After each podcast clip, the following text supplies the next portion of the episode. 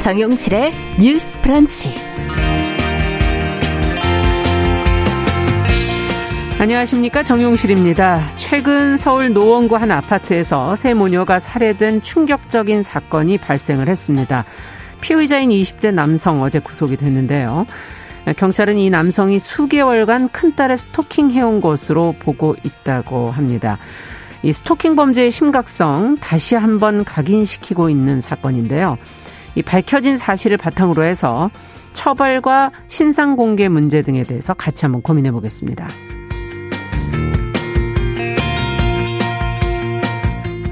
네, 최신형 5G 휴대전화를 사용하는데도 인터넷 속도가 느리고 통화 품질이 불안정하다 하는 소비자들의 불만이 많다고 하지요.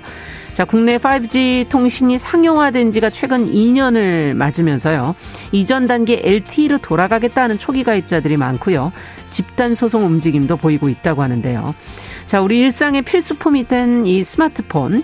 비싼 요금제를 가입해 쓰고 있는데 왜 서비스 품질은 낮은지 개선될 가능성은 있는 것인지 자 전문가와 함께 살펴보겠습니다.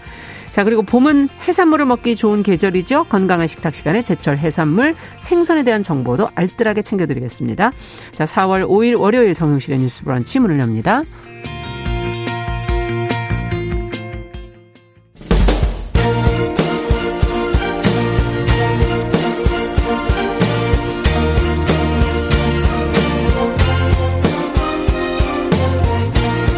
여성의 감수성으로 세상을 봅니다. KBS 일라디오 정용실의 뉴스 브런치 여러분의 의견을 기다립니다. 문자는 샵 9730으로 보내주세요. 짧은 문자 50원, 긴 문자 100원이 부과됩니다. KBS 모바일 콩, 유튜브를 통해서도 무료로 참여하실 수 있습니다. 네, 정용실의 뉴스 브런치 항상 여러분들과 함께 프로그램 만들어가고 있습니다. 오늘도 뭐 아침 인사들 많이 건네주셨는데요. 8440번님께서 뉴스 브런치 좋은 방송 또 밝은 내일 어, KBS의 사명처럼 밝은 사회 만드는 프로그램이 됐으면 좋겠다 하고 저희에게 어, 의견을 보내주셨습니다. 말씀대로 열심히 노력해 보겠습니다. 자, 첫 코너 뉴스픽으로 시작을 하죠. 더 공감 여성정치연구소의 송은희 박사님 안녕하세요. 네, 안녕하세요. 네, 전혜연 우석대 개공 교수 안녕하십니까? 네, 안녕하세요. 직함을 다르게 분을 내니까 더듬더듬거리게 되 바뀌게 되셨어요. 어. 네, 설명을 한마디 해주셔야죠. 예, 아이, 뭐, 좋은 방송 덕에 좋은 일이 음. 많은 것 같습니다. 우리나라가 인권과 공공성 젠더 이슈가 점점 그렇죠. 중요해지고 있잖아요. 네. 모든 것이 우리 뉴스 브런치와 청취자 덕분입니다. 네. 자, 오늘 뉴스 그럼 같이 한번 또 음. 살펴보겠습니다. 어, 지금 재보선의 사전 투표율 관련된 보도들이 많이 나가고 있는데 역대 최고치다. 지금 그런 어 보도들 나가고 있고요. 지역별로는 뭐 서울 종로구가 가장 높다. 어, 또 여야 모두 사전 투표율은 어, 본인들에게 맞는 것이다. 유리한 것이다. 이렇게 지금 다들 주장들을 하고 있는데 과연 그럴지. 일단 보도에 나온 내용부터 해서 우리가 한번 좀 짚어보도록 하죠. 전혜연 평론가께서 좀 정리해 주시겠어요? 예, 사전투표제는 음. 투표 당일 선거를 하기 어려운 사람들을 위해서 일정 기간 동안 미리 투표를 할 수 있게 있는 제도인데 네. 올해의 경우에는 2일, 3일 재보궐선거 사전투표가 실시가 됐습니다. 네. 2일은 금요일, 3일은 토요일이긴 한데 좀 비가 많이 왔어요. 맞아요. 사전 투표를 많이 할 수 있을까라고 했는데 예상을 깨고 음. 20.54%를 기록했습니다. 네. 2013년 우리나라에 사전 투표제가 도입된 이후로 재보선 관련 투표율 음. 가운데 음. 가장 높은 수치가 나왔다고 하네요. 자, 서울의 경우에는 21.95%, 부산은 18.65%입니다. 네. 그런데 이게 사전 투표율이 높으니까 여야 모두 반색을 하며 웃음을 감추지 못한다. 그러니까요. 자, 이런 해석이 나오고 있는데 일단 민주당의 경우에는 샤이 진보 즉 적극적으로 민주당을 지지한다고 하지는 않았던 사람들이 음. 드디어 사전투표장에서 결집하고 있다. 이렇게 해석을 하고 있고요. 네. 반대로 국민의힘의 경우에는 아 정권 심판론의 열기가 뜨겁다. 그래서 음. 이것은 사전 투표율에 이런 기운이 반영된 것이다. 각각 해석을 하고 있습니다. 네. 어떤 결과가 나올지는 이제 본투표까지는 봐야겠는데 어쨌든 사전 투표율이 높다라는 것은 그만큼 국민들이 선거에 관심이 많다라는 반증이기 때문에 그렇죠. 긍정적 신호로 대체적으로 평가를 하고 있고요. 서울 한번 살펴보면 사전 투표율이 가장 높은 것은 종로구였습니다. 네. 서울 종로구를 보통 정치 1번지라고 하는데 음. 어, 이번에도 많은 주민들이 투표에 참여해서 서울 평균이 21.95%인데 종로구는 24.44%입니다. 음. 네. 이어서 동작구, 송파구, 서대문구인데요. 모두 23%를 넘었습니다. 음. 자, 그런데 이런 지역들이 보통 스윙 보터라고 많이 불린다고 하는데 이제 스윙 보터라는 것이 어 뭐라고 해야 될까요? 마지막 표심을 왔다 갔다 결정 지을 수 있는 그렇죠. 주요 지역이라고 할 수 있거든요. 여기서 어느 쪽으로 가느냐에 따라서 결과가 좌우된다 뭐 이렇게 볼 수도 그렇죠. 있죠. 예. 특히 이곳 같은 경우에는 여야가 박빙이다 이런 분석이 나왔던 곳이기 때문에 아직까지도 사실은 정확한 판세는 예측하기 어렵다는 분석도 음. 나오고 있고요. 자, 앞으로 사전 투표를 결과로 어, 본투표까지 이 열기가 이어질지 좀 지켜봐야겠습니다. 네. 지금 이제 사전 투표율이 높은 이유로 정, 이번 선거에 대한 관심이 높다 이렇게 지금 보도에서 분석을 했다고 했는데 두 분은 또 어떻게 분석을 하고 계신지 또 유불리에 대한 여야 각자의 해석들이 본 자기네들에게 유리한 쪽으로 지금 해석을 하고 있는데 과연 그렇게 보시고 있는지 또 이게 거대 양당 후보들에게만 과연 유리할 것인가 많은 후보들이 있지 않습니까 이번에 작은 정당이나 무소속 후보들에게는 과연 이런 어 투표율이 높은 것이 어, 어떤 이점은 없는 것인지 한번 좀 짚어봐 주시기 바랍니다. 아, 지난 주말에 토요일에 비가 좀 꽤 많이 왔어요. 네. 저도 사실 사전 투표를 할까 하는 마음이 있었는데 어, 그 이 코로나 시국에 비도 많이 오는데 음. 줄을 너무 길게 서신 거예요. 네. 그만큼 국민들이 지금 열기가 뜨겁다. 음. 그걸 딱 느끼고 아, 올해 줄서기가 좀 그래서 저는 본투표를 하기로 하고 음. 돌아왔는데 네. 어, 그만큼 지금 국민들이 정치권에 할 얘기가 많다. 음. 이런 얘기인데 이 부분은 무겁게 받아들여야 될 것 같고요. 네. 일단 사전 투표 자체가 일단 제도가 좀 안착된 부분이 있기 때문에 네. 사전 투표율이 점점 높아지고 있다. 이런 음. 부분도 있고 두 번째는 우리가 이제 이맘때쯤 되면 투표가 3월 3일 남았는데 네네. 지지층 어느 정도 이제 결심을 하고 있습니다. 음. 그렇다면은 음, 전통적인 어떤 지지층은 딱 결심을 하고 있는데 투표장에 나가는 것은 무엇을 의미하냐면 네. 만약에 투표율이 높아진다는 거는 젊은 층이라든가 중도층이 많이 음. 나간다는 의미거든요. 네. 그렇다면은 젊은 층이 투표를 많이 하는 게 여당에게 유리할까 야당에게 유리할까 음. 다 각자 본인들에게 유리하다고 하는데 네. 아, 사실 지난 총선 같은 경우에는 20, 30대 젊은 층이 이 더불어민주당의 사전투표가 유리했다. 네. 라고 보여진다면 이번에도 과연 그럴까? 음. 그래서 사실 국민의힘 쪽에서는 어 조금 불신을 하고 있었다가 이번에는 오히려 음. 아 2030 세대가 우리 편이야. 정권 음. 심판 같이 해. 이러면서 또 오히려 독려하고 막 이런 분위기가 있어요. 네. 그래서 이들이 어떤 표를 행사했는지는 우리가 알 수 없습니다. 그렇죠. 알 수 없습니다만 아 본투표율도 아마 높아질 것 같다. 어. 이런 생각이 듭니다. 이런 네. 열기가 이어진다면요. 음. 근데 아마 본투표율 합쳐가지고 우리가 전문가들이 5%를 얘기해요. 5%를. 예, 5%를. 이게 뭐냐. 50%를 넘어가면 야당이 유리할 것이다. 네. 50%를 넘어나지 않는다면은 여당이 유리할 것이다. 이런 음. 얘기를 하는데 실제로 이거는 4월 7일 날 뚜껑을 열어봐야 알겠다. 근데 음. 지금 중요한 거는 이번 선거를 네거티브 선거라고 얘기를 많이 해요. 네. 지금 이제 후보 개인에 대한 네거티브를 많이 하고 있는 전략으로 가고 있고 여당에서는 네. 야당에서는 정권 심판론이라는 얘기를 계속 하고 있거든요. 네. 그래서 이 두 프레임에서 어떤 거에 국민들이 더 표를 줄 음. 것인가. 재미있는 거는 shy 진보라는 말을 한다는 겁니다. 네. 그래서 아, 왜 shy 진보라는 말을 할까? 우리가 shy 보수라는 말은 많이 들어왔는데 네네. 네. 참 생소하잖아요. 네. 근데 그동안의 어떤 공정이라든가 정의라든가 이런 얘기를 하면서 진보를 지지했던 많은 층들이 아 이게 아닌데라는 생각을 하면서 음. 뭔가 적극적으로 지지를 표명하는 걸 꺼리고 있다는 의미에서 shy 진보라는 말이 나와서 음. 이게 이번에 투표율에 어떻게 직결이 될지는 지켜봐야 되겠습니다. 네. 어떻게 보십니까? 그 샤이 진보가 더 많을지 샤이 보수가 더 많을지는 좀 봐야 네. 되는데 투표율이 높은 것이 왜 중요하냐면요. 음. 당선자의 정당성을 확보하는 차원에서도 굉장히 아, 중요하죠. 그렇죠. 네. 그리고 투표율이 높아야 앞으로 선거를 할 때 후보들이 유권자 중심의 정책도 많이 생산해내고 유권자의 다양한 목소리를 정치에 반영하려는 네. 노력과 네. 직결되기 때문이거든요. 예. 그래서 투표율은 매우 중요합니다. 그래서 많은 분들이 투표에 참여하셨으면 좋겠다라는 말씀 다시 한번 드리고요. 음. 또 하나 21대 총선을 살펴봤더니 사전 투표율이 무려 26.69%였습니다. 음. 네, 어 그럼 이번 재보선 20.54는 낮으냐? 그건 아니죠. 왜냐하면 네. 21대 총선은 전국 투표였습니다. 그렇죠. 예, 그리고 이번 어 보선과 보선에 비해서 사실상 훨씬 더 많은 이슈라든가 전국 선거기 네. 때문에 뭐 조직 동원 비롯해서 여러 가지가 많습니다. 그래서 그런 측면에서 재보선 투표율이 높다라는 것도 음. 매우 고무적이라고 봅니다. 근데 저는 조금 이 선거 과정에서 아쉬운 것이 아까 작은 정당 무소속 후보들 얘기를 하셨는데 네. 이번 선거 자체가 사실 여야 1대1 구도의 프레임이 강하게 짜여지면서 군소 정당의 후보들이 많은 조명을 받지 못했습니다. 네. 그리고 보궐선거인데다가 코로나19 시국 상황에서 선거운동을 제한적으로 하다 보니 작은 정당의 후보들이 유권자 만날 수 있는 기회도 오히려 상대적으로 줄어들었죠. 음. 그래서 최근 선관위에서 여러 가지 뭐 제재를 놓고 논란이 일고 있는데 음. 저는 이 군소정당과 무소속 후보들 그리고 정치 시인들도 좀 많은 정치 활동을 평소에 할 수 있도록 음. 이런 쪽으로 선관위가 법 개정을 하는데 좀 앞장섰으면 좋겠다 이런 생각이 네. 들고요.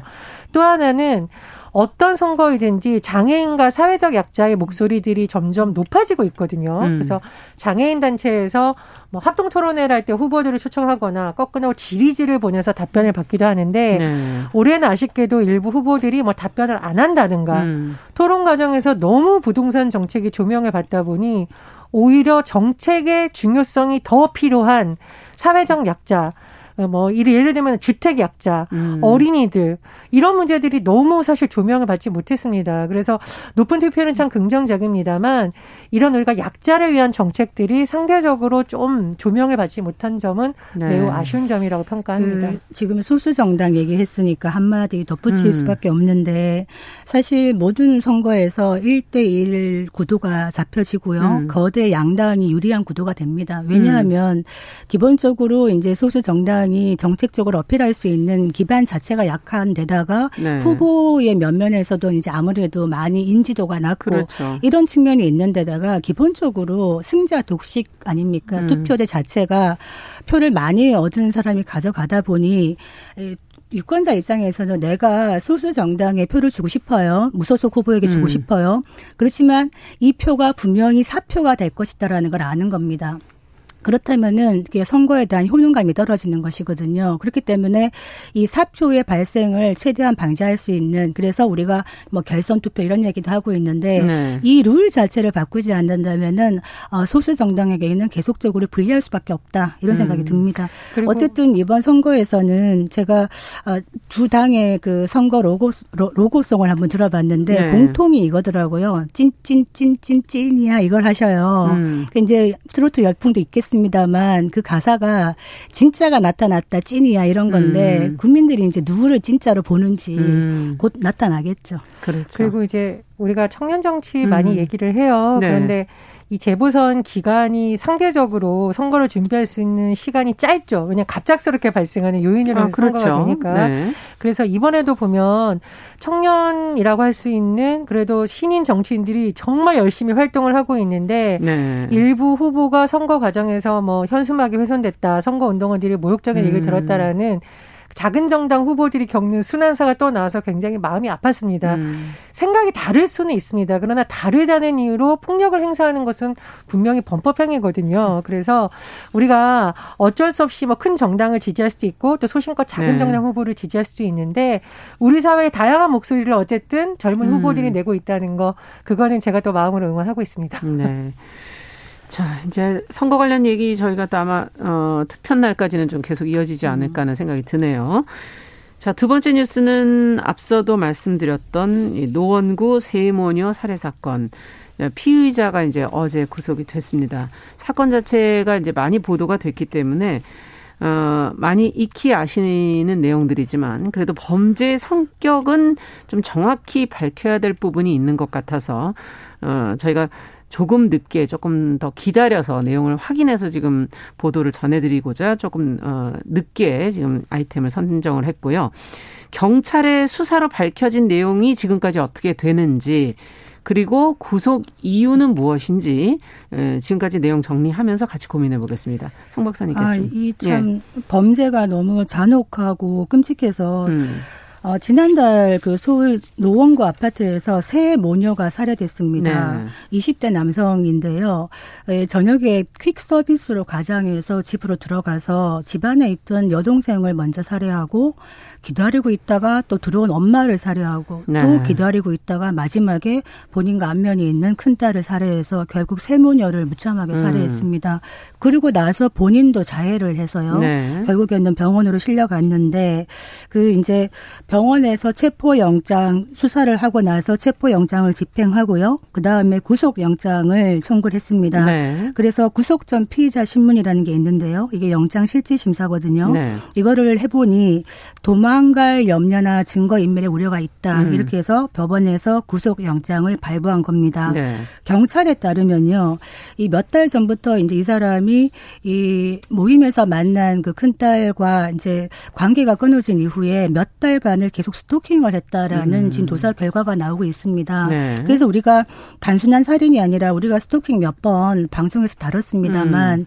이 스토킹이라는 게 강력 범죄의 전조가 된다 이런 얘기를 많이 하잖아요. 네. 거기에 해당되는 게 아닌가 이런 얘기를 하고 있고 네. 지금 법의학자의 견해에 의하면은 이게 살인 의도가 충분하다 이렇게 나오는 음. 거 봐서는 살인죄 적용 가능성이 크다. 네. 그런데 지금 신상 공개 여부도 아마 오늘 결정이 될 것 같아요.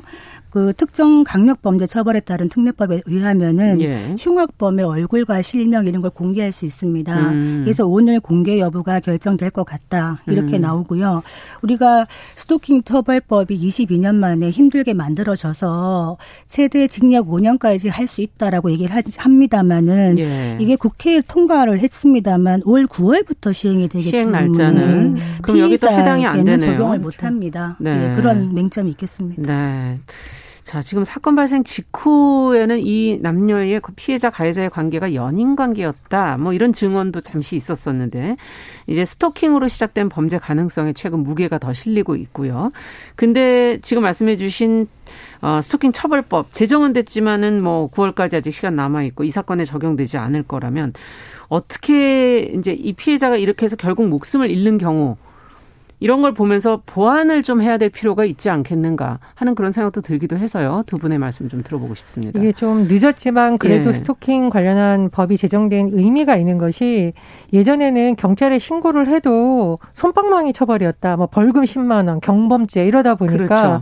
우리 방송 전에도 대화를 했는데 어떤 여성이 상대방이 벌금 10만 원 벗을 벗을 앓고 경찰에 신고하고 하고 그렇게 몇 명이나 할 수 있냐는 거예요. 네. 잘못하면 본인 신원이 노출돼서 저 사람은 정말 가벼운 처벌을 받고 혹시 다른 보복을 당하는 것이 아닐까. 그게 두려워서 대부분. 신고를 그렇죠. 아 스토킹 범죄라는 게 이렇게 처벌이 약한데 내가 신고를 했을 때 오히려 내가 마음에 상처를 입거나 보복의 위험에 노출된다면 누가 적극적으로 신고를 할수 음. 있겠어요? 그래서 스토킹 범죄 이번 관련한 법에서는 보면 스토킹 범죄가 무엇인지에 대한 규정이 되어 있고 네. 제가 굉장히 강조하고 싶은 것은 경찰의 적극 개입에 대한 어떤 근거가 마련됐다라는 거죠. 예를 네. 들면 100m 이내 접근 금지 위급한 경우에 하고 긴급 조치를 한 다음에 법원에 사후 승인을 받게 했잖아요. 음. 그래서 이 사건이 너무 안타까운데 앞으로라도 경찰에서 이런 적극 조치 조치를 하거나 또 CCTV를 봐서 그동안 어떤 스토킹이 있었는지를 구체적으로 밝히거나 이런 노력이 더 돼야 된다라고 보고 또 하나는 지난번 우리 아이템에서 박사님하고 저도 다뤘던 문제인데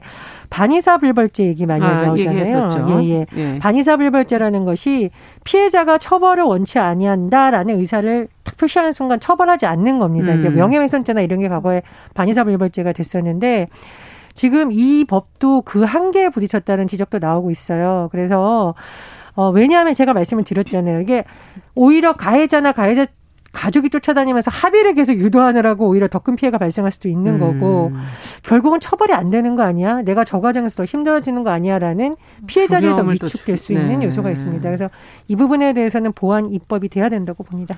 음. 그 이거 지금 반의사 불벌죄 얘기했는데요. 이거는 독소 조항이라 고 봅니다. 예. 왜냐하면은 또 다른 2차 가해나 회유나 협박이 계속 가해질 수가 있다. 음. 우리가 많은 성범죄에서 친고죄를 폐지했거든요. 네. 그 이유는 바로 이런 것들 때문이에요. 음. 그래서 같은 취지에서 이 부분의 반의자 불벌죄를 폐지해야 되겠다라고 주장하는 바이고 음. 지금 이 스토킹 범죄에서요. 2020년에 스토킹 신고가 4,500건이 넘었습니다. 네. 신고 못한 범죄도 많거든요. 아, 그렇죠. 예, 그렇기 때문에 이게 실제로는 신고를 하더라도 이 사람이 강력하게 처벌이 되고 접근하지 못한다는 안정감을 줘야 되는데 지금 이 사례에서는 지금 스토킹 신고했다라는 기사는 찾아보기 힘듭니다만 실제로 스토킹은 한 번이 이루어지더라도 또 다른 강력 범죄를 이루어질 수 있다. 그렇기 때문에 적극적으로 신고를 하고 적극적인 대처가 필요하다 이런 말씀 드리겠습니다. 네. 저는 이제 피의자의 신상 공개는 늘 신중해야 되고 과연 이게 범죄 예방에 도움이 되는지도 봐야 된다는 입장입니다만 음. 조금 조심스럽게 한마디 덧붙이자면 이 스토킹 같은 경우에는 혹시 다른 피해자가 있을 수도 있잖아요. 앞으로도. 예, 예. 네. 그리고 밝혀지지 않은 추가 범죄가 있을 수도 있다. 그래서 아마 그 신상공개 관한 심의위원회에서 여러 가지를 검토할 것 같은데 예. 전문가들도 그런 부분을 조금 더 집중적으로 봐서 뭐 결정을 내려야 되는데 결정은 아마 오늘 내려질 것으로 보입니다. 네. 어쨌든 스토킹 범죄에 대한 조금 더 연구가 조금 국내에서 더 이루어진다면 어, 대처 방법들도 조금 더 자세하게 나오지 않을까 하는 그런 생각도 들고요. 조금 아쉬운 부분들이 있네요. 자, 여성가족부가 2017년부터 지금 3년간 이 국제결혼 중개업 현황을 담은 실태조사 결과를 발표했다 그래서 어, 인권 침해적인 요소가 있다, 뭐 이런 지적도 있습니다. 주요 내용을 전혜영 교수께서 좀 정리를 해 주시죠. 예, 여가부에서 3년에 한 번씩 결혼 중개업 실태 조사 결과를 발표하는데 네. 2017년부터 2019년까지의 조사 결과가 발표됐습니다. 일단 국제결혼 중개업을 이용하는 한국 사람, 음. 우리나라 사람들의 연령대 40세 이상이 81.9%입니다. 그러니까 40세에서 49세, 50세 이상이 다수를 차지하고 있는데요. 자, 외국인 배우자의 경우에는 몇 세가 가장 많을까요? 20대 아닌가요? 그렇습니다. 19세에서 예. 29세가 예. 가장 많아서 79.5%였습니다. 나이 차이가 꽤 많네요. 예, 그래서 예. 나이 차가 한 20년 안팎 정도 된다라는 추정이 나오고 있고요. 외국인 배우자의 국적 변화로는 베트남 출신이 83.5%였고 학력은 고졸이 가장 많았다고 네. 합니다. 자, 그런데 좀 피해 경험도 조사해 봤더니 한국인 배우자와 외국인 출신 배우자의 답변이 조금 달랐는데요. 네. 한국인 배우자는 배우자의 입국 이후에 어떤 사후 관리 서비스를 잘해야 된다. 음. 그런 걸 잘 안 된다라는 것을 결혼 중개업의 문제로 지적을 많이 했고 음. 외국인의 배우자의 경우에는 과장 광고를 꼽았습니다. 아. 실제로 살펴보니까요. 최근 3년간 결혼 중개업 위반으로 행정처분 받은 건수가 57건이었는데 주로 혼인이나 범죄 경력이 비롯한 배우자 신상 정보를 제공하지 않는 음. 경우로 갑니다. 더불어서 여가부에서는 국제결혼 업체의 이른바 과장 광고 인권 침해 부분에 대해서 감독을 강화하기로 했는데요. 예를 들면 상대방의 얼굴, 키, 몸무게 이런 음. 것을 강조하는 문구에 대해서 지금 금지되어 있지만 무등록 업체가 이것도 악용하고 있다고 해요. 그래서 네. 등록 업체와 무등록 업체 모한 처벌이 가능하도록 음. 법률 개정도 검토 중입니다. 네. 저희가 국제 결혼 중기업 관련 문제는 일전에 한번 다룬 적이 있었는데 자, 이번에 실태조사 결과에서 또 어, 그 결혼을 결정하는 시간 자체도 너무 짧다, 뭐 이런 지적도 지금 나오고 있고요. 두 분이 주목해서 보신 부분 한 하나씩 좀 얘기 듣고 마무리하도록 하죠. 이거를 통계를 보니까 이 결혼 그 국제 결혼하는 경우에 5.7일 만에 그러니까 평균 5.7일이면 6일 정도의 결혼이 성사가 되고요. 네. 1,600만 원 정도의 비용으로 그냥 음. 번개불에 콩 구워 먹듯이 뚝딱 국제 결혼을 한다. 네. 이런 얘기를 하는데 우리가 다문화 감수성 이런 얘기를 하잖아요. 음. 우리가 결혼 중개 업체에 이런 문제도 있지만은 실제로는 결혼 당사자와 가족의 다문화 감수성도 매우 중요하다 그렇죠. 이런 생각을 해요. 음. 그래서 제가 다문화 특강을 할 때 늘 하는 얘기가 이거 결혼 전에 결혼할 배우자와 가족들이 꼭 이런 특 어떤 정부 차원에서의 다문화 감성 제고 교육이라든가 이런 걸 먼저 받고 음. 필수 교육 과정을 하고 난 다음에 결혼을 하는 방식으로 음. 꼭 강제할 필요가 있겠다 이런 얘기를 하고 있고요. 실제로 결혼한 그 이주 여성들이 많이 바라는 게 남성의 자격 심사 도입하자는 겁니다. 음. 우리가 결혼에 무슨 자격이 필요해 얘기하겠지만 어, 어떤 본인의 혼인이라든가 범죄 경력이라든가 건강 같은 거를 숨기고 하는 경우가 아. 있다는 거죠. 음. 그렇다면 모르고 시집온 분들은 나중에 이제 이게 결혼이 이어지기가 힘든 겁니다. 그렇죠. 그래서 이런 부분에 대해서 법적 제도적으로 강화할 필요가 있다. 이거를 단순히 결혼 중개업체에 그냥 맡기는 것은 좀 물건 나가는 게 아닌가 이런 생각이 듭니다. 네.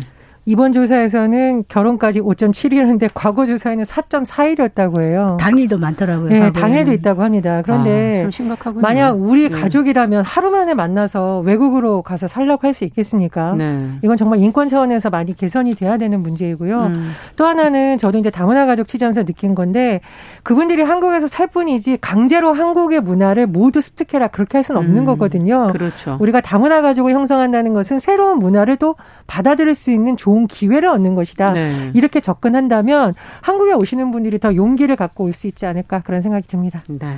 두분 말씀 여기까지 듣겠습니다. 뉴스피 전혜연 우석대 개공 교수님, 더공감 여성정치연구소 송문희 박사님 두 분 수고하셨습니다. 감사합니다. 감사합니다. 감사합니다. 자, 정용실의 뉴스 브런치 듣고 계신 지금 시각 10시 30분이고요. 라디오 정보센터 뉴스 듣고 오죠.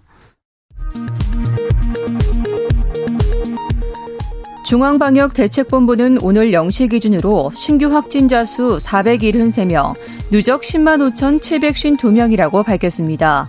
어제 신규 확진자 수 543명에 비해 70명 줄어든 것으로 지난달 30일 이후 엿새 만에 400명대로 떨어졌습니다.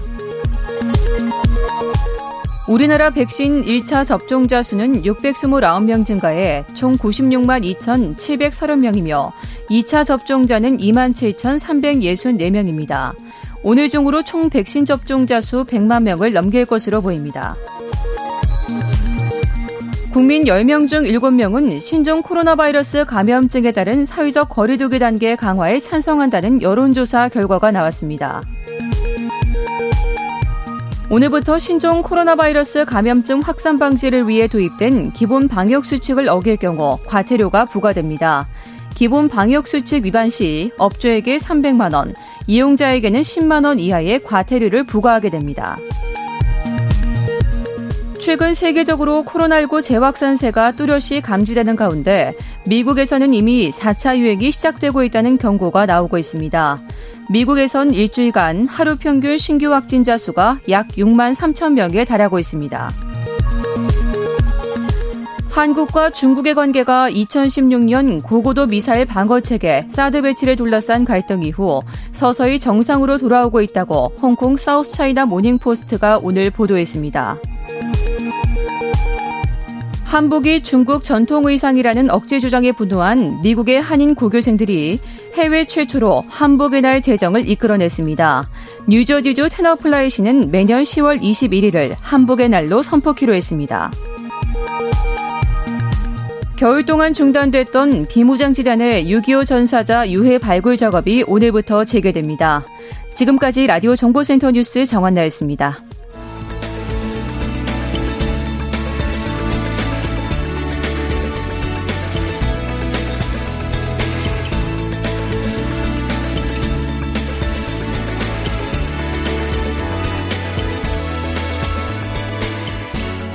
세상을 보는 따뜻한 시선. KBS 일라디오 정용실의 뉴스 브런치 매일 아침 10시 5분 여러분과 함께합니다. 네, 정용실의 뉴스 브런치 듣고 계신 지금 시각 10시 33분입니다.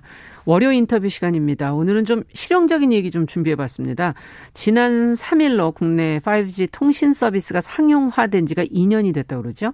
그 시간만큼 5G라는 말이 이제는 뭐 별로 낯설지가 않은데요. 근데 통화 품질은 왠지 낯설다. 너무 불안정하고 느리다. 뭐 이렇게 소비자 불만이 지금 높다고 합니다. 무엇이 문제인지 현 상황에서 그럼 좀 더 나은 서비스를 선택할 방법은 없는 것인지 어, 전문가인 이요훈 IT 칼럼니스트와 함께 좀 이야기 나눠보겠습니다. 어서 오십시오. 안녕하세요. 이요훈입니다. 네. 자, 그제가 이제 2년 됐다고 제가 말씀을 네. 드렸는데 어, 5G가 LTE보다 뭐 뭐 최대 20배 빠르다? 예. 저희 그런 광고도 굉장히 많이 봤는데 빠르지도 않고 요금은 비싸다.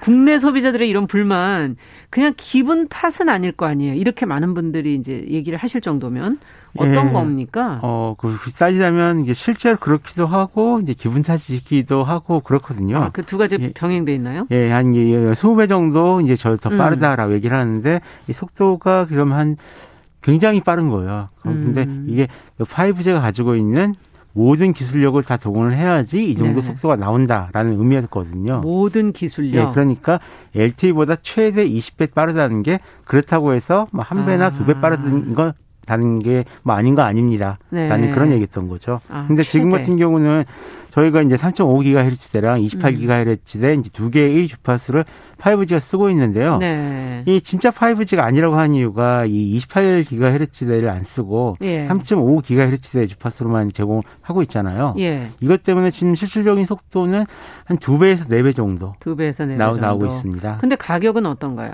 가격 같은 경우가 이게 써보시면 아시겠지만 아마 그렇게 되실 거예요. 예전에는 LTE 요금제 쓰시는 분들은 보통 네. 3에서 4만 원 정도 요금제에다가 그렇죠. 네. 휴대폰 할부 월금 이제 포함해가지고 한 6만 원 그렇죠. 정도를 내신 분들이 좀 많이 계셨는데요. 네.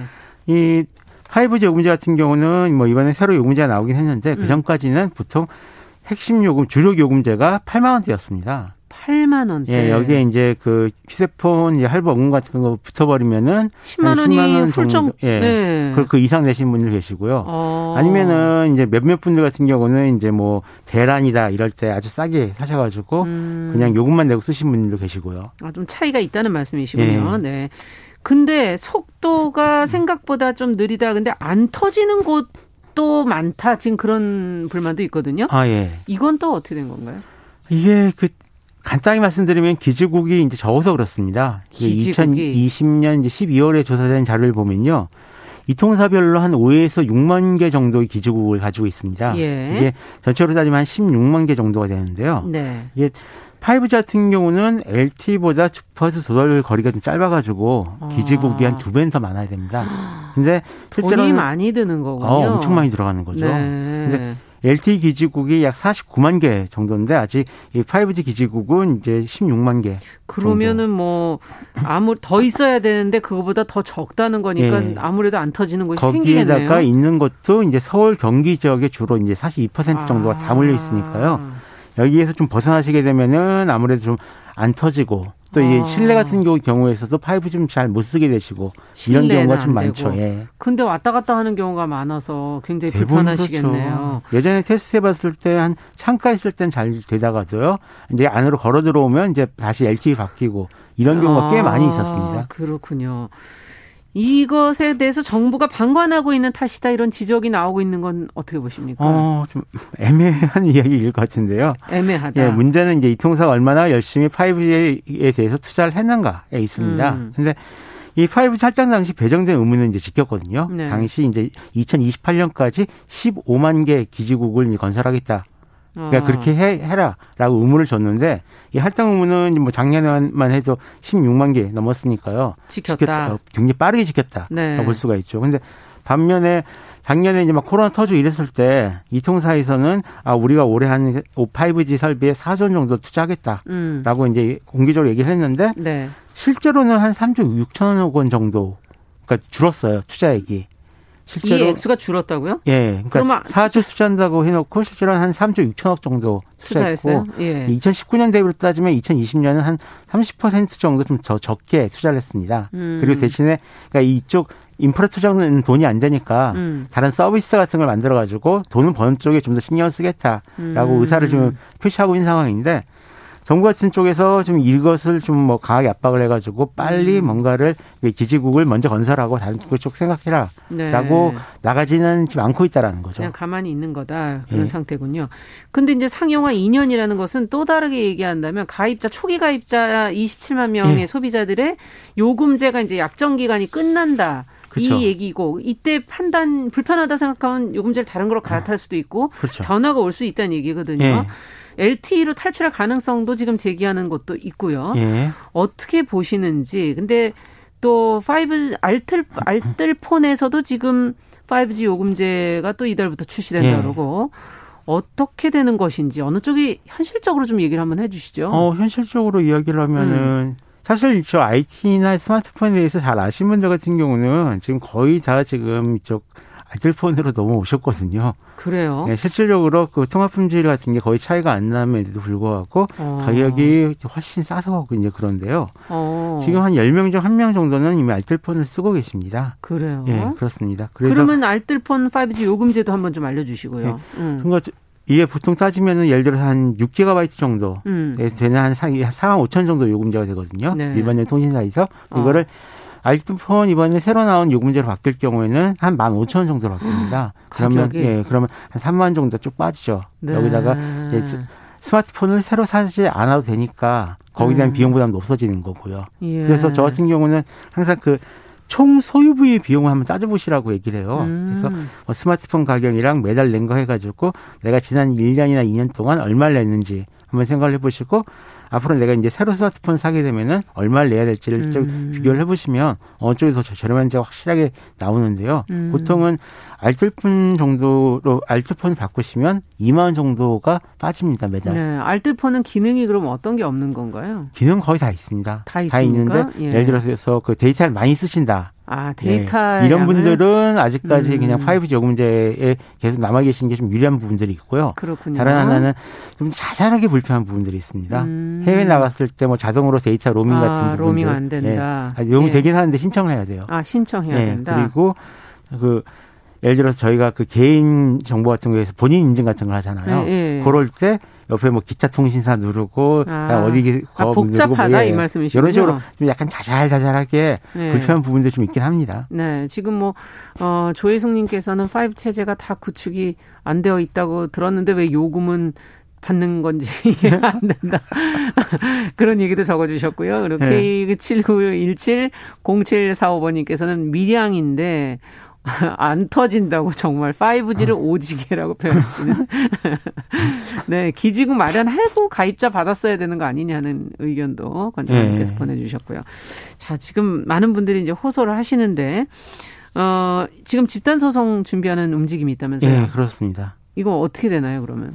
글쎄요, 그 제가 변호사가 아니어서 뭐 참여하면 보상 좀 받을 수 있는 건가요? 뭐 이길 수 없다 그 얘기하는 건 좀 주제 넘은 일이 될 것 같고요. 이거는 법을 모르시기 때문에 이거는 네. 네. 다만 그런 경우 있습니다. 제가 그 수집한 사례 중에서도 실제로 아까 그 뭐 5G 진짜 뭐 오지게 안 터진다라고 하신 분 계시잖아요. 네. 이럴 때 비유인 것 같아요. 네. 비유. 그렇죠. 근데 네. 이 5G를 제대로 쓸 수 없는 지역인데 내가 5G 요금제로 가입했다라는 음. 거를 그 뭐 통신사 이동센터 그 고객센터 같은데 음. 항의를 하시면 네. LTE 요금제로 바꿔주거나 이런 경우 있습니다. 음. 실제로 쓸 수가 없는데 LTE밖에 쓸 수 없는데 5G를 쓰라고 하는 건 말이 안 되니까요. 대신 좀 음. 강하게 하시, 그 항의를 하셔야 되는 이런 부분들이 있고요. 그렇군요. 이번에 그 소송을 제기한 저희 공동소송 플랫폼 음. 같은 경우는 앞으로 이제 손해배상 청구도 충분히 가능하다. 라고 보고 있고 음. 이 경우에는 한 2년 기준으로 만약에 LTE 요금제를 썼을 분들이 네. 5G 요금제를 쓰는 바람에 한 100만에서 150만 정도를 더 냈으니까 음. 이 정도에 대해서 뭐 손해배상 청구를 가능하지 해야 된다. 네, 해야 된다라고 얘기하시는 것 같긴 한데요. 음. 다만 개인적으로는 이게 어느 정도 가능할까 하는 이런 생각을 좀 가지고 있긴 합니다. 그러니까 일단 음. 논리는 이제 그거잖아요.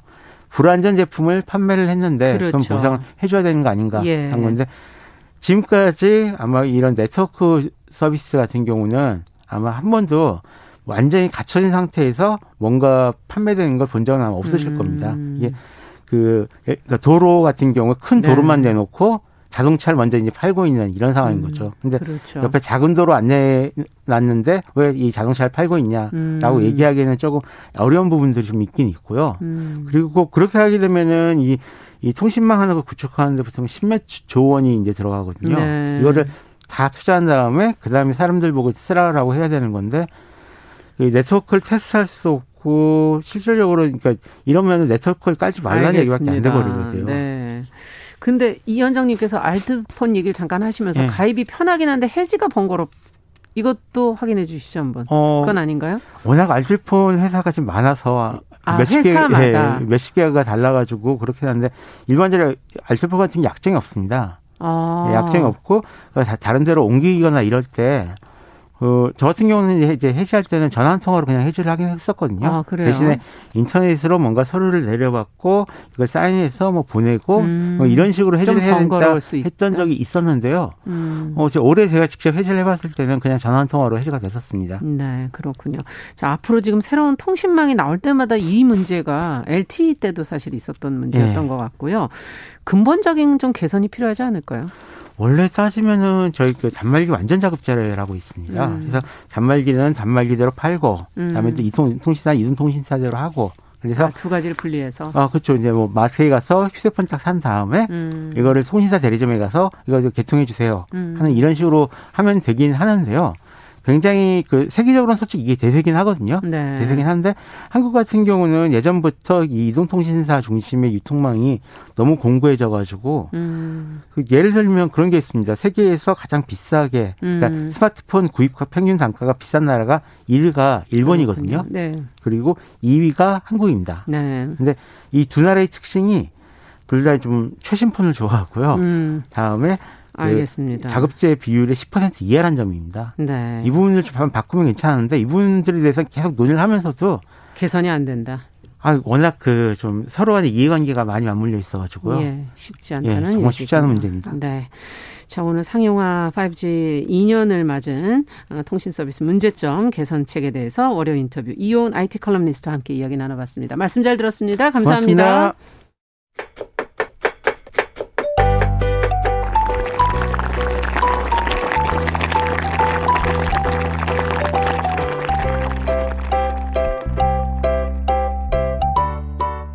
네, 건강한 식탁 시간입니다. 오늘도 홍신의 요리연구가 자리해 주셨습니다. 어서 오십시오. 안녕하세요. 자, 오늘 앞서도 저희가 예고를 해드렸더니 네. 이 시간 기다린다는 분이 계셨어요. 아이고, 그렇습니까? 봄에 제철을 맞은 생선, 해산물 얘기해 그렇죠. 주신다고 그러셨어요. 네, 지금도 너무너무 맛있는 게 많아요. 뭐가 제철이에요? 지금 뭐 일단 멍게철이잖아요. 멍게, 맞아요. 뭐 그냥 사진들이 엄청난 멍게 붙어 있는 사진들만 올라오고 또 지금 가자미 철이 이제 아, 시작됐습니다. 아, 가자미도 철이에요? 네. 어. 이제 도다리 철이라고 알고 있는 게 사실은 가자미 철 철이기도 하고요.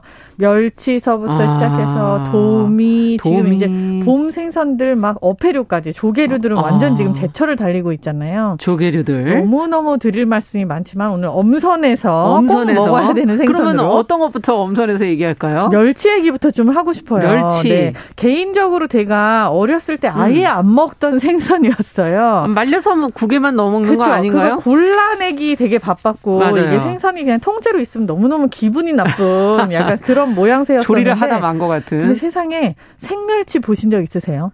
생멸치는 아, 본적 있어요 저는. 그렇죠. 살아있는 멸회. 먹어본 아, 적 있어요. 근데 이제 그거는 대가리 따고 이렇게 그렇죠. 드신 거죠. 근데 살아있는 생멸치를 보시면 세상에 이렇게 아름다운 생물체가 없어요. 그래요? 네, 어쩜 정용실 아나운서님 눈이 동글동글하잖아요. 네. 생선 눈이 이렇게 동글동글 동글 또릿또릿하게 생겼어요. 너무 너무 이쁘게 생긴 얼굴을 가지고 있어요. 오. 근데 이제 안타깝게도 너무 맛있기 때문에 이렇게 똑 떼야 되긴 하지만, 근데 이 멸치가 오. 지금 사실 약간 뭐 연안으로 접근을 하는 시기예요. 아, 그래서 3월, 4월 그렇죠. 3월, 4월부터 해서 거의 가을 때까지는 음. 연안에 접근을 하는 시기여서 뭐 이렇게 잡기도 좋고 음. 그물을 치면 이제 쉽게 걸리고 음. 이래서 이제 제철이라고 얘기가 나왔는데 사실은 산란기이기도 해요. 아, 그러면은 사실은 네, 그렇기 때문에 너무 많이 잡아먹는 거는 조금 그렇죠. 어. 근데 맛있는 게 사실인 게 요즘 같을 때 이제 살이 살살 올라가지고 연안으로 접근을 해오는 예. 것들 이렇게 탁 회로 먹게 되면은 싱싱하고 그리고 어. 멸치회가 별게 없어요. 손으로 비늘을 긁는 거예요. 아. 칼을 쓰면 살이 뭉개져요. 예, 너무 약하니까. 네, 약하고 멸치가 우리가 말린 멸치를 보면 되게 작다고 생각을 하시잖아요. 네. 근데 크기가 되게 다양해요. 어. 그러니까 지리멸이라고 하는 우리가 흔히 알고 있는 그 멸치 볶음용 완전 세멸 조그만 예. 거. 시로라기처럼 생긴 거. 네. 이런 것들은 원래 생선 크기들도 작았긴 해요. 네. 뭐 2, 3cm 이렇게. 음. 근데 우리가 흔히 뭐 중멸치, 대멸치라고 하는 국물용 멸치 국물용 멸치들. 이런 것들은 손바닥보다 훨씬 커요. 아. 그래서 그냥 생선의 모양새를 갖추고 있다고 그냥 작은 돼요. 생선이네요. 그렇죠. 근데 네. 이제 그거를 쪄서 말리다 보니까 크기가 좀 줄어든 오. 거고 회로 먹는 생선들은 대부분 손 크기 정도죠. 한 15cm 정도? 꽤 커요. 네, 되는 네. 것들. 그거를 이제 싹 손질을 할때 음. 아래 위에 있는 지느러미를 손으로 싹 떼고 음. 그 이렇게 비늘을 손톱으로 이렇게 긁어서 거꾸로 음. 가운데 있는 큰 뼈만 빼면 바로 회로 먹을 수 있는 거예요. 야 그렇군요. 네. 예전에 제일 큰 게 죽방 멸치 아닌가? 그거는 아. 크기도 큰것 같고 좀 빛깔도 좀 다르고 그렇더라고요. 그렇죠. 죽방 멸치를 크다라고 기억을 하시고 빛깔이 예. 다르다라고 기억을 하시는 게 왜 그러냐 하면은 예. 죽방이 말 그대로 대나무로 만든 방이에요. 아. 제가 너무 운이 좋게 지금은 약간 이게 좀 이렇게 뭔가 지정이 돼 있어서 보호가 되고 음. 있거든요. 삼척 일대하고 또 남해 아, 일대하고. 네. 근데 제가 운이 좋게 죽방에 들어가서 멸치를 잡아봤어요. 네. 근데 이 죽방의 원리 자체가 그냥 대나무로 방을 만들어 놓고 거기에 네. 멸치가 올 때까지 기다리는 거예요. 음. 이게 약간 해수면이 높낮이가 조금 조절되는 거랑 또 관계가 그럼 있고. 들어와요? 멸치가? 물이 꽉 차 있을 때 멸치떼가 싹 들어오죠. 음. 멸치뿐만이 아니라 갑오징어서부터 모든 어종들이 다 들어와요. 그 방으로 같이 살고 있으니까 네. 싹 있다가 물이 조금 빠지면은 사람이 그 방 안에 들어가서 물이 이렇게 찬찬하게 있는 데다가 그냥 떠서 올리는 격인 거예요. 아. 그렇기 때문에 그물에 멸치가 걸려서 막 파락거리고 그러는 게 네, 없는 그런 거군요. 게 없고 그리고 몸이 상하지 않으니까 죽방 아. 멸치라고 하는 게 그냥 그대로 원형 그대로 그냥 보존이 되는 마치 거죠. 마치 낚시를 한 것처럼. 그렇죠. 근데 음. 이제 굉장히 희소 가치가 높은 게 이렇게 잡으면 때로 잡을 수가 없잖아요. 그물에 걸리는 것처럼. 그렇죠, 그렇죠. 그렇기 때문에 퀄리티는 아주 높지만 그리고 멸치가 조금 잘 살아있지만 음. 그래도 생산량이 얼마 없어서 굉장히 비싸고 음. 실제로 뭐뭐 키로에 100만 원 이렇게까지도 가는 죽방 멸치들이 음, 있어요. 야. 이게 되게 유명해진 계기들도 뭐 많이 있죠. 정치인들이 네. 이걸 뭐 선물하기도 하고 아. 뭐 어떤 여사님이 이거를 뭐 좋아하셔서 많이 드셨다 이런 얘기들이 있어갖고 확 이렇게 언론에 노출된 적이 있었죠. 아. 멸치하면 거제도 멸치라고 지금 K80899번님께서 아, 너무 좋죠. 그래요, 네. 맞아요. 서해에서 남해까지 이렇게 다 분포를 하는데 네. 이제 이게 시기적으로 약간 다르기도 하고 음. 서해 멸치, 남해 멸치 이렇게 구분을 못 하는 게 얘네들이 이렇게 움직여요. 음. 그렇기 때문에 같은 되게, 멸치 네, 되게 재미있는 거예요. 그리고 한 가지 제주도 멸치 많이 보셨잖아요. 예. 우리가 왜 멜젓이라고 하는 거 삼겹살에 네. 찍어 먹는 거. 그게 제주도. 네, 그걸 이제 꽃멸이라고도 얘기하잖아요. 꽃멸. 근데 이 꽃멸은 또 멸치가 아니에요. 아 그래요? 네, 멸자 붙은 아이들 중에 멸치가 아닌 애들이 꽤 있어요. 아니 보리멸. 멸자를 붙였지?